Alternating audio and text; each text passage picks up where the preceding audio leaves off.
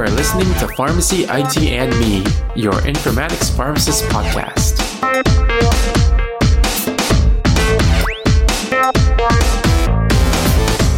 Hey everyone, this is Tony Dao, and welcome to another episode of Pharmacy IT and Me. As with every episode, we start off saying that the intended audience are newcomers to pharmacy informatics. Today, I'll be speaking about some of the pharmacy informatics resources out there, which has kind of changed quite a bit since the last time I did this type of episode. So, the first major one I want to mention is the ASHP Pharmacy Informatics Certificate. To get the cost portion out of the way, this is a $445 course for ASHP members and $545 for non members. The purpose of this course is to provide a general overview of the aspects of pharmacy informatics that one should be familiar with if you're going to be going through this route.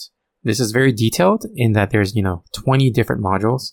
Each one's worth about one hour of CE.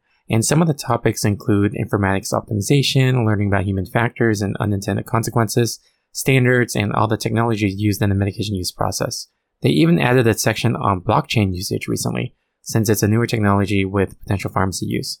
You can sign up for the course at ASHP's website or by searching for ASHP Pharmacy Informatics Certificate. The next one I want to mention is the one I had already mentioned before, is the uh, Pharmacy Informatics Academy Introduction to Pharmacy Informatics course. This is one that I've worked on with my colleagues, and this is in no way as robust or complete as the ASHP Pharmacy Informatics Certificate. We also don't offer any CE in this course, but the purpose of this course is to provide a very general overview to give you some of the basics of pharmacy informatics and how technology can be applied in the medication use process. Now, because of its introductory nature, the course is only about two to three hours, and there's only three chapters rather than the 20 robust modules you actually get in the ASHP program. And you can sign up for this one at pharmacyinformaticsacademy.com. And just to note, I'll also be putting the information, like the links and stuff, in the show notes, so it's easier for you guys just to get to. And another resource I also like to mention, though it may not be accessible to everyone, it's called the Partners in E program. This is a partnership program with HIMSS, and it has a very like similar feel to that of the ASHP certificate, but this is a bit more geared towards like students or newcomers. And schools can partner with them to use these online modules to educate students on the technical and clinical aspects of pharmacy informatics. This was developed by many professors in this field at UCSF. So you know it's like really good content. And they have topics that include, you know, an introduction to just like HIT and HIE, which is Health Information Exchange. They also have an introduction to pharmacy informatics chapter. Uh, they also have, you know, EMRs versus EHRs versus PHRs. There's also bits about like CPOE, BCMA, and also a basic introduction of the e-prescribing side. And the last resource, but definitely the newest resource that I'd like to mention is a YouTube channel that started by Dr. Armin Simonian, a professor in pharmacy informatics and technology. And he's published many, many different papers on pharmacy informatics and how it's been used to improve patient care. So this channel is called the Pharmacy Informatics Professor 2020.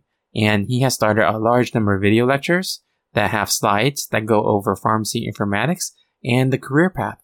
And he even has lectures on the basics of EHRs and computer systems. And it's still actively being worked on right now. And then he's releasing more videos as time goes on. And it's really an engaging set of videos that he continues to release over the next few months. Dr. Armin Simonian was also a previous guest on the podcast back in early episode 48 and has been a big innovator in pharmacy informatics for many, many years and actually is one of the folks that I always looked up to. So again, all these resources and direct links can be found in the show notes and hopefully this episode gave you some resources that you can look at to learn a little bit more about pharmacy informatics.